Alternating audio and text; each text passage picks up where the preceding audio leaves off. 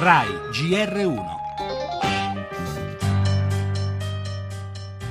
L'economia verde per la prima volta al centro di una legge italiana. Il collegato ambientale, appena approvato in via definitiva alla Camera, mira a coniugare sviluppo economico e tutela dell'ambiente. La strada indicata dalla COP21 di Parigi.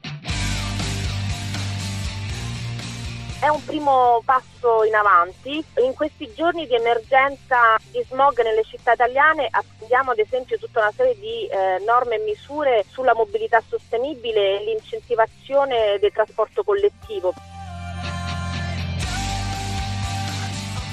Bisognerebbe viaggiare solamente con mezzi pubblici, ma è un problema pure quello. Per le targhe alterne sì, va bene perché dobbiamo respirare, ma non è che può durare sempre. È vero, mi fanno male gli occhi, però è un palliativo, nel senso che dovrebbe essere fatto un piano più importante. Trovare altre soluzioni, cercare di incentivare la ricerca dei mezzi elettrici.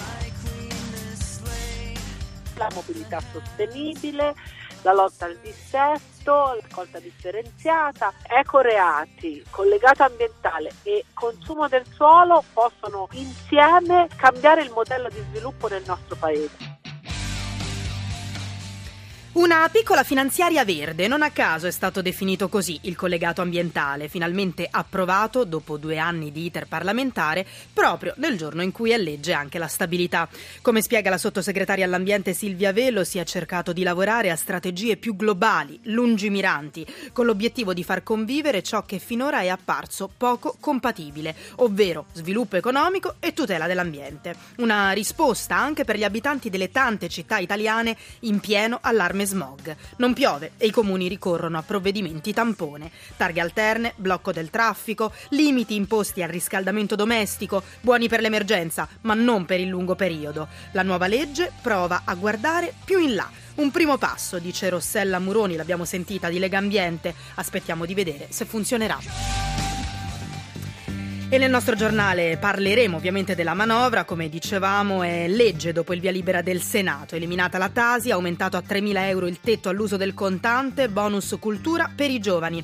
Spazio poi alla riforma della RAI con le critiche dell'opposizione e alla vicenda banche, dall'Europa al Tolà all'Italia, no al fondo interbancario per i salvataggi, il PD annuncia una commissione d'inchiesta.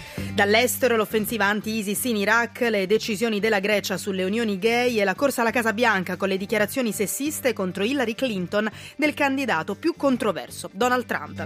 Parleremo anche di Star Wars, la galassia è lontana, lontana, gli affari vicini, vicini. Nei primi giorni incassati più di 500 milioni di dollari.